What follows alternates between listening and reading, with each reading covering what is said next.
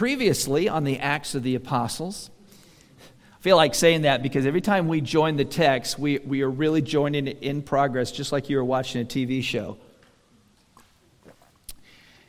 Last time, the intrepid Apostle Paul, you remember, remember where we left him?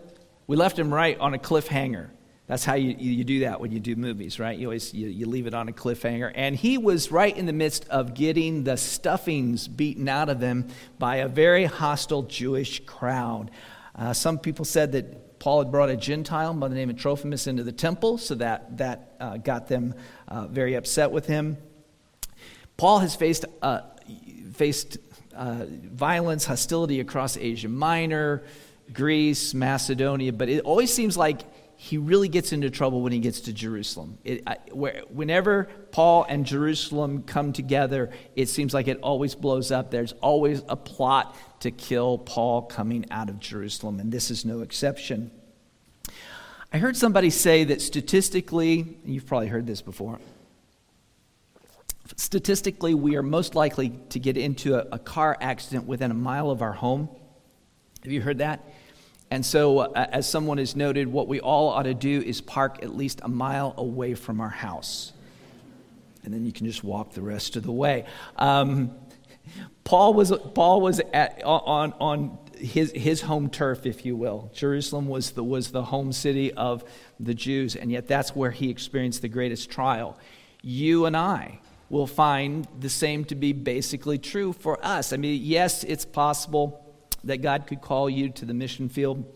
You could end up thousands of miles away, and that might be where you would end up facing trial and tribulation. But for most of us, most of us, we are going to face hostility for our faith really close to home, just like a car accident. It's going to be your family, your extended family, your close friends, your neighbor. Your neighbor catches wind that you're Christian.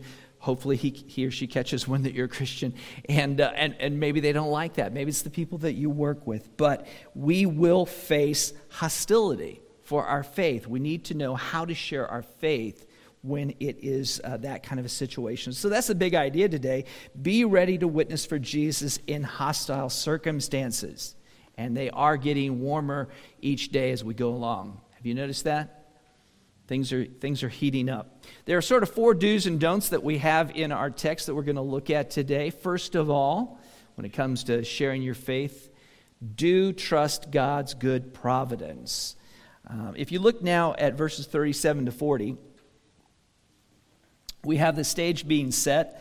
And if you look at it, you'll notice how everything is just so perfectly uh, situated. The Romans rescue Paul from the beating all of Jerusalem's there. He they carry him up these, these stairways, uh, the stairway there to the fortress Antonia, to the barracks. And when he gets to the top of the stairs, he pauses, and Paul asks the tribune if he can speak to him.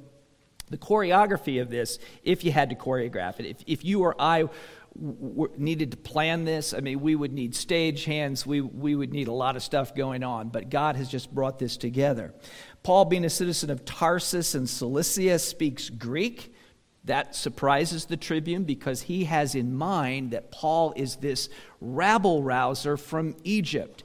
Uh, Luke tells us about this guy. It just so happens Josephus, the historian, also talked about this particular individual Apparently, he was a nut job, as many of these people were.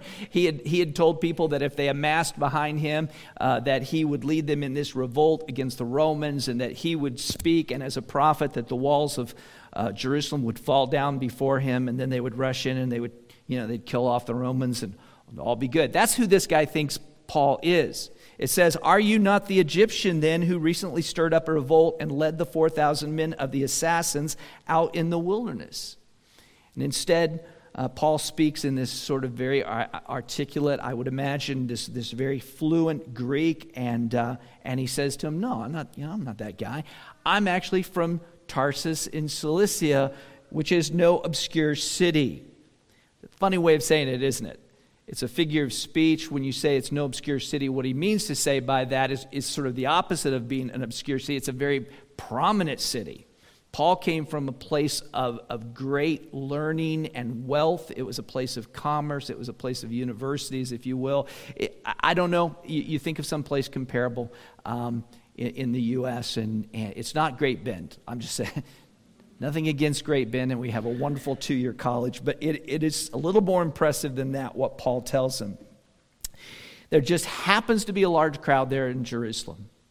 It's Pentecost. There just happens to be a mob. They, they just happen to have neatly assembled themselves and drawn in as close as they can possibly get to Paul. Paul just happens to have been rescued by this tribune and these centurions, and they just happen to have carried him all the way up the steps and set him right at the top, overlooking this entire crowd, such that he is then able to address them. Do you see the hand of God in that? Isn't it perfect? Like Paul could not have paid for this kind of, uh, of a venue and, and the chance to speak that he got. When we talk about God's providence, what we're talking about, and I know we've talked about God's providence before, but uh, it bears repeating. We are saying that God is in control of all things, that God rules over all things, that nothing happens outside the sovereign purposes of God's will. All of these random looking fragments that just so happen to coincident see we use that term don't we? Coincidental. It's true. Coincidence literally means they're happening kind of all at the same time. So they are coincidences in that sense but it is by the sovereign working of god. It's by his providence. God's providence is as many theologians have said a pillow on which the child of god lays his or her anxious head but how much more is that the case when you're in a hostile situation? I think we need to get comfortable with the idea of God's providence. I know some, some just this week I have been talking uh, with someone, and, and, and some people go through really hard times, and it's hard for them to see God's providence. And it's like, do you really want to believe that God's in control even over that? That hard thing that the person is going through. And it's, we, yes, we ha- it is a comfort to know that even the hard things that we go through are not outside of God's sovereign will and power. We are not at the mercy of Satan, though Satan works his work. We are not uh, at the mercy of the will of man, though men will and do and, and commit all kinds of, of, of heinous acts. We're not at the, at the whim of blind fate. We are in the hands of a sovereign God. God is in heaven, the scripture says. He does what he pleases, and we are to trust that. We, we can trust that when things are hard, when we're going into situations where we're trying to bear the name of Christ, we know, as Paul did, that God is in control. So that's, that's the first do of sharing your faith in hostile situations. Second part, now this is the longest of the four points, so um, it covers most of the text, but do speak truth in a relatable way. How many would think that Paul would just be kind of a take it or leave it sort of guy? By now, maybe you know differently, but sometimes Paul can be very strong in the way he words things. He can kind of be like a grizzly bear. And so we have this idea that Paul just, you know, he's just one of those uh, take no prisoners kind of guy.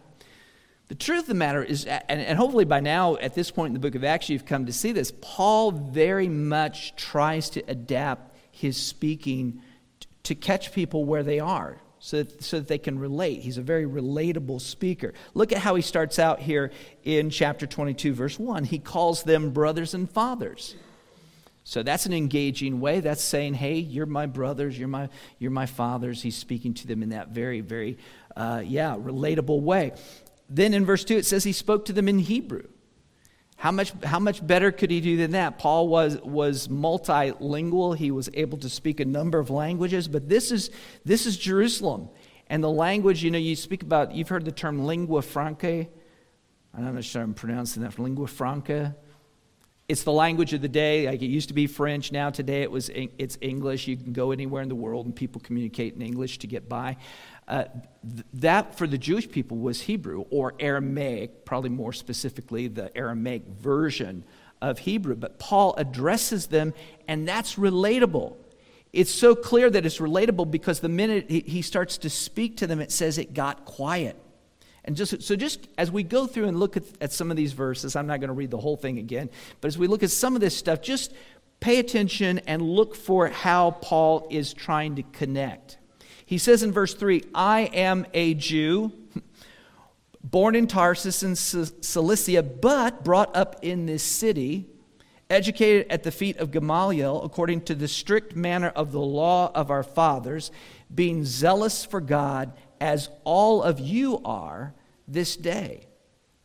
So recall that his enemies had said that, that, he was, that he was a person who was against the temple and he was against the people. He was against their place and their law. That was the charge against him. And they said, well, he brought Trophimus into the temple.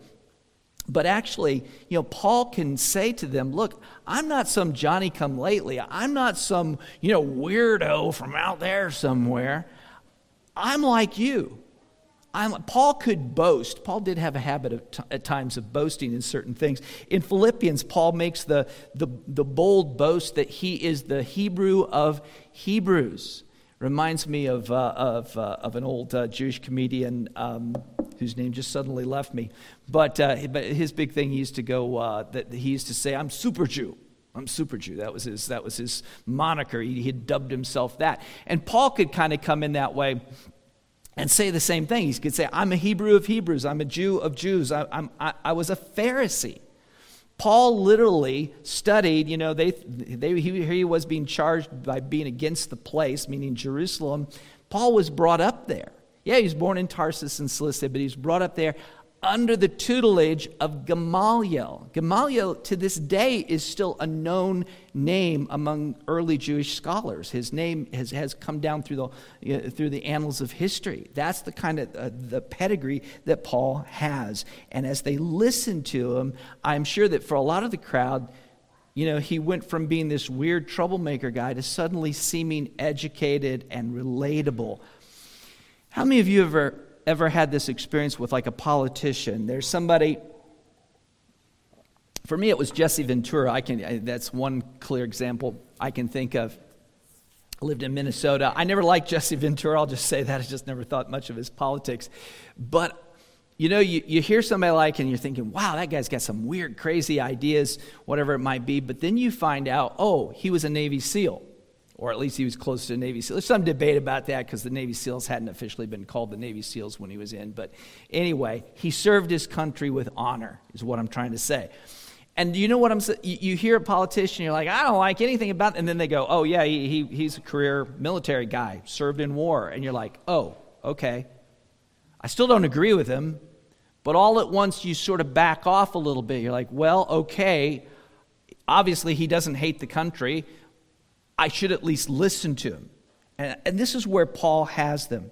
Then he talks about his zeal for protecting their faith and protecting the temple, which he saw at the time, he thought that, that the Christian religion was a threat. If they were beating him for being a follower of Christ, how much more had he excelled and exceeded them in his anger and hostility toward the church? He tells of how he persecuted them, and we know this. He bound men and women and sent them to prison. He worked in league with the very high priests and, and rulers of the people, the Sanhedrin. Now, 25 years or so has passed by, but in that time, it, I, it, uh, uh, the way it's worded, it would appear that the very people who gave him letters to go to Damascus and other places, other foreign cities, to, you know, to root out the, the Christians, they're there. They're there. They're part of the, the, the, accusation against him, and yet they can verify that they sent him with letters to do those very things. Paul had street cred. Wasn't a stranger. He wasn't some self styled prophet from Egypt. He was a son of the city and arch persecutor of the way. In every way, Paul, in essence, could say to them, I am just like you, except I am more like you than you are like the you that you put yourself forward as. Because because you're all sitting here thinking we're super Jew, and Paul's like, no, I'm super Jew. I, I've outdone all of you. I've gone further, been trained better, know the drill better than you, done more things, have more you know, things on my CV than you have on yours. That's what Paul is able to say. And then he tells them of his vision. He relates his conversion, which we get to we get to go over his conversion several times in the book of Acts because he'll come back and retell it. This is one of those uh, retellings. We know the story. He was on his way to Damascus. He had letters. He was going to persecute the church in Damascus. He was going to drag brothers and sisters back to Jerusalem to be put on trial. And on his way there, he has his historic vision.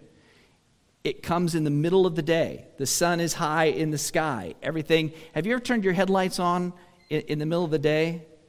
And what did you immediately notice when you turned your headlights on?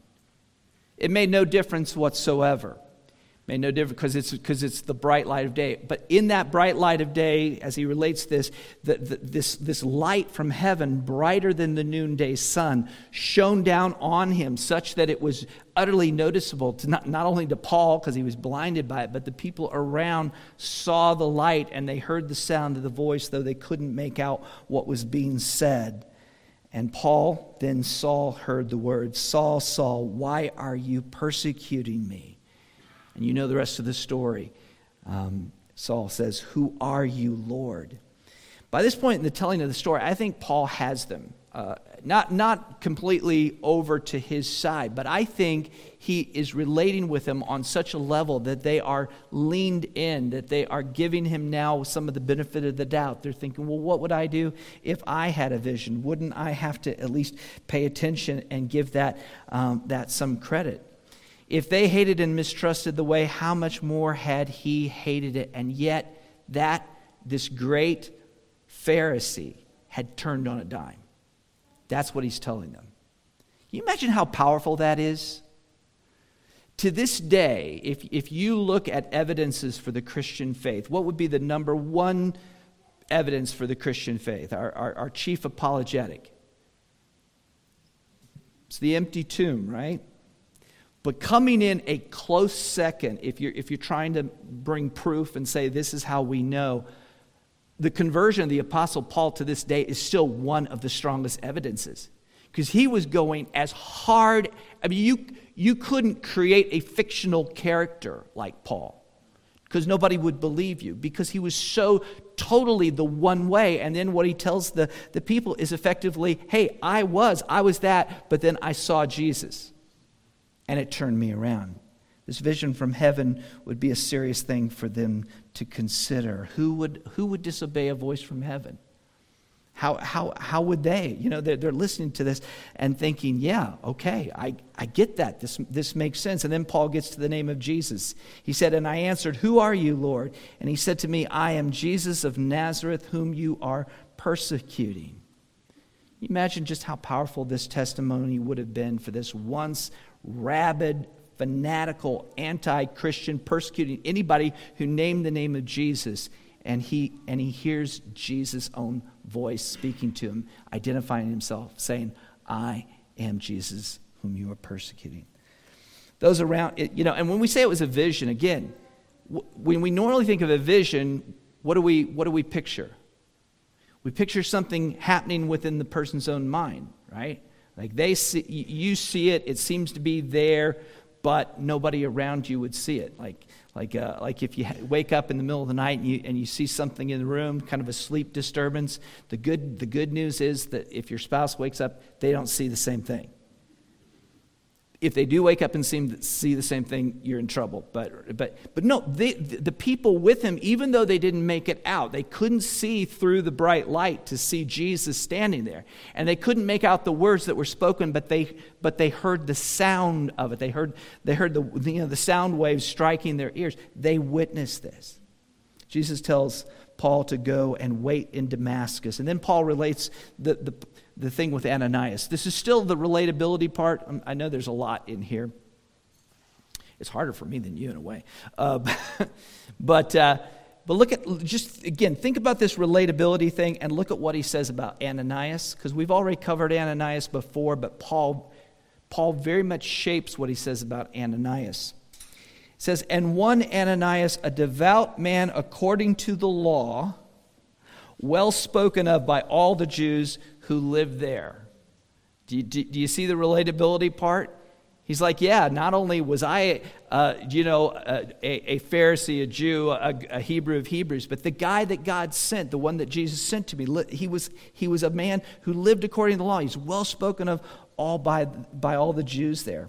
Paul is tailoring his message so that everything they hear is relatable. It, it, it says he couldn't tell this story any more kosher than he tells it. It absolutely falls on receptive ears in that way. Paul related how God restored his sight through this very Jewish Ananias guy. You'll notice that Ananias um, refers to the God of their fathers, has called me and sent me to you. And then he mentions Jesus as the righteous one. That is a very, very Old Testament way, a very prophetic Old Testament way of referring to the Messiah. How could they argue with that? I think up to this point, they are truly gripped by the story. Paul has shaped his language. He's, he's spoken literally in their language. He's referred to the Messiah by a term that they would understand. He's mentioned the law. He's mentioned all of these things to make it as absolutely approachable and relatable as he could. When we share our testimonies, do you think we can do the same thing? I think this kind of gives us permission, doesn't it? I mean, when we share the gospel, we want to share the gospel. We want to make sure that the gospel is in there. But it, as far as approachability, when we're talking to someone, yes, we trust that, that the providence of God is at work. We trust that the Holy Spirit's at work, that the Holy Spirit's opening hearts, that He's giving them ears to hear. And yet, at the same time, it is not wrong to try to approach a person and, and, and get common ground to build bridges. That's worth doing. So, the providence of God and being faithful to the gospel doesn't exclude the idea that, that we want to do all in, in our part, on our part, to actually speak in a way that's relatable. All right, thirdly, do deliver the punchline. Do deliver the punchline. Now that I have you convinced of how slick Paul is, you know, and being able to craft this and be relatable in all he says. Here's the flip side. After he's built the bridges and gotten them really leaned in and listening to them, he does, in fact, deliver the punchline. Jesus, the one they crucified, is risen, powerful, alive. He is the righteous one. He is, he, he is able to speak to, to his people even today. He has shared, he has shared with them that it is by calling upon the name of Jesus that their sins can be forgiven. Right? Because Ananias said to him, Rise, you know, call upon the name of the Lord, uh, you know, and, and, and wash your sins away. He gets to the core elements of the gospel. Now, before I come back to the punchline, though, note that he, what he does in verses 17 through 20. Remember that um, they were beating him because he had supposedly defiled the temple and he'd spoken against the place right? You with me? That's, that's the setup. Now look at these verses. He says, When I'd returned to where? Jerusalem. Okay, that's important. When I'd returned to, this is 25 years previous that he's talking about. When I'd returned to Jerusalem and was praying where? In the temple, the very thing that, that he supposedly had defiled by bringing Trophimus to. I fell into a trance and saw him, he's talking about Jesus, saw him saying to me, Make haste Get out of Jerusalem quickly because they will not accept your testimony about me. And I said, Lord, they themselves know that in one synagogue after another I imprisoned and beat those who believed in you. And when the blood of Stephen, your witness, was being shed, I myself was standing by and approving and watching over the garments of those who killed him. So, what's Paul getting at here? Paul loved the temple. Paul loved Jerusalem. In zeal for all those things, he had approved of the lynch mob that had stoned Stephen. He was a mirror image of them. He even had blood on his hands every bit as much as they did. But here was the punchline the one he has identified as Messiah tells him that the Jewish people there in Jerusalem at the temple will not receive his testimony. Paul's like, wait, look at all I've done. Look, they know. The, he, it's almost like he's trying to convince Jesus that he's wrong. Like, no, no, no. I mean, think of how I'm, they're going to relate to me because I did all these bad things and they know that. So I'm going to be a really powerful testimony and they're going to, they're going to listen to me. And Jesus goes, uh uh No. And so he's basically telling them 25 years later, you know, here I am putting all this effort into getting to relate to you and get you to listen to me. But Jesus told me 25 years ago that you're not going to receive it. You're going to be obstinate. You're going to be stubborn. You're going to be closed to the truth. And then he pulls all the pins on the grenades he's wearing. Yeah, that's because you can see it. Like, He, he had to know. It says, And he said to me, Go, for I will send you far away to the Gentiles. Boom, right?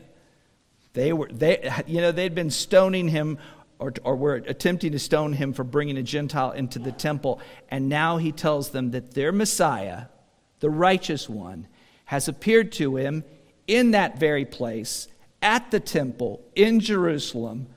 Told him effectively, These Jews aren't going to listen to you, so go to the Gentiles and share the gospel with them. Can you imagine how aggravating that was? Do you see the punchline? I mean, this is, you know, Paul's gone to so great lengths to build this relatability thing, and then he, and, and then he turns around and he does this.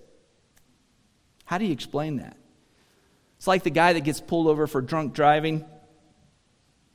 Thank you, Scott. You gave me this. Mm-hmm. Not because Scott was drunk driving. He, he always stays at home when he's drunk, so he's fine. I'm messing with him. That's sorry. It's like the guy that gets pulled over for drunk driving, and the cop says, Okay, I want you to walk a straight line. And the guy walks a perfectly straight line and comes back, and he's like, Okay, say the alphabet backwards. And he says the alphabet backwards perfectly and stands on one foot, closes his eyes, touches his nose with his finger, goes through all of the sobriety tests, and it's just perfect. And the cop's like, Wow, oh, wow. That was really actually super good. And the guy goes, Well, yeah, and it's that much better when you consider how much I've had to drink. Um, that's what Paul's kind of done here, isn't it? He's gone through all of this. He's gotten them listening. He's gotten them, you know, like Jew of Jew and the Hebrew of Hebrews and a Pharisee of Pharisees, and they're they're really. And then he just he just outs himself and tells them that Jesus sent him to the Gentiles. What do we do that? What what do we make of that? What does that say to us? We're not. We are free to be relatable when we, when we try to witness to people. Not only, I mean, we're encouraged to be relatable, but it doesn't deliver us from having to deliver the punchline. We have to tell people. We have to tell people of the gospel, which means it's a gospel for sinners. People are lost. They're, they're lost without Christ. They're on their way to hell. They, they, they, they are going to reap what they have sown. And somewhere in there, there's going to be hard truths and they may not listen. So that's the, that brings us to the fourth and final. Don't expect to avoid the rage. Don't expect to avoid the rage. Do you think Paul saw it coming?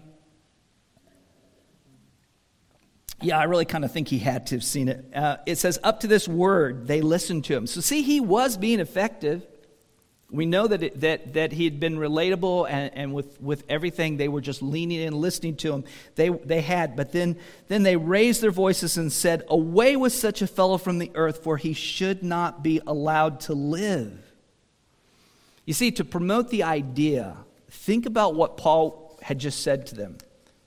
Effectively, he had said, The Jewish Messiah, your Messiah, the righteous one, has come. You killed him He's risen. He's alive. He spoke to me. He said that you were going to be obstinate and not listen. And so he said, in effect, to take this kingdom to them, to the Gentiles, bypassing you altogether.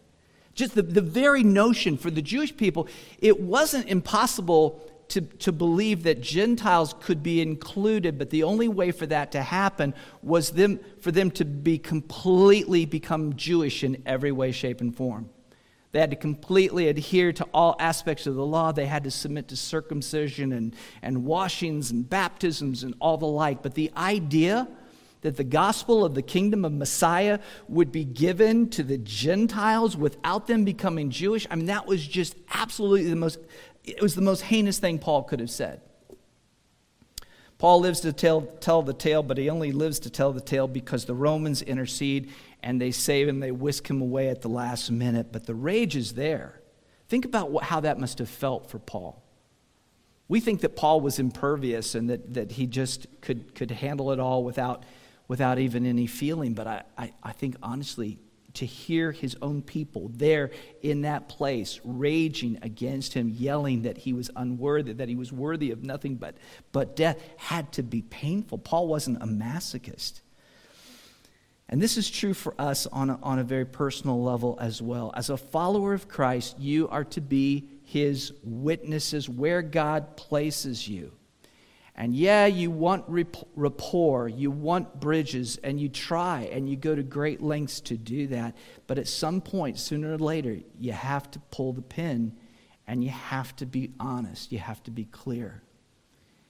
And you may find that the response to that is not one that you would hope for the response may be rage and rejection. It's also true collectively for us as a church. It's not, you know, when, when we apply these passages, it's not just to us as little individual people out there in the community, it's also for us collectively as the people of God in this place. And we may find as a church, you know, that, that, that yeah, can, can we be relatable? Is, are we allowed as a church to be relatable?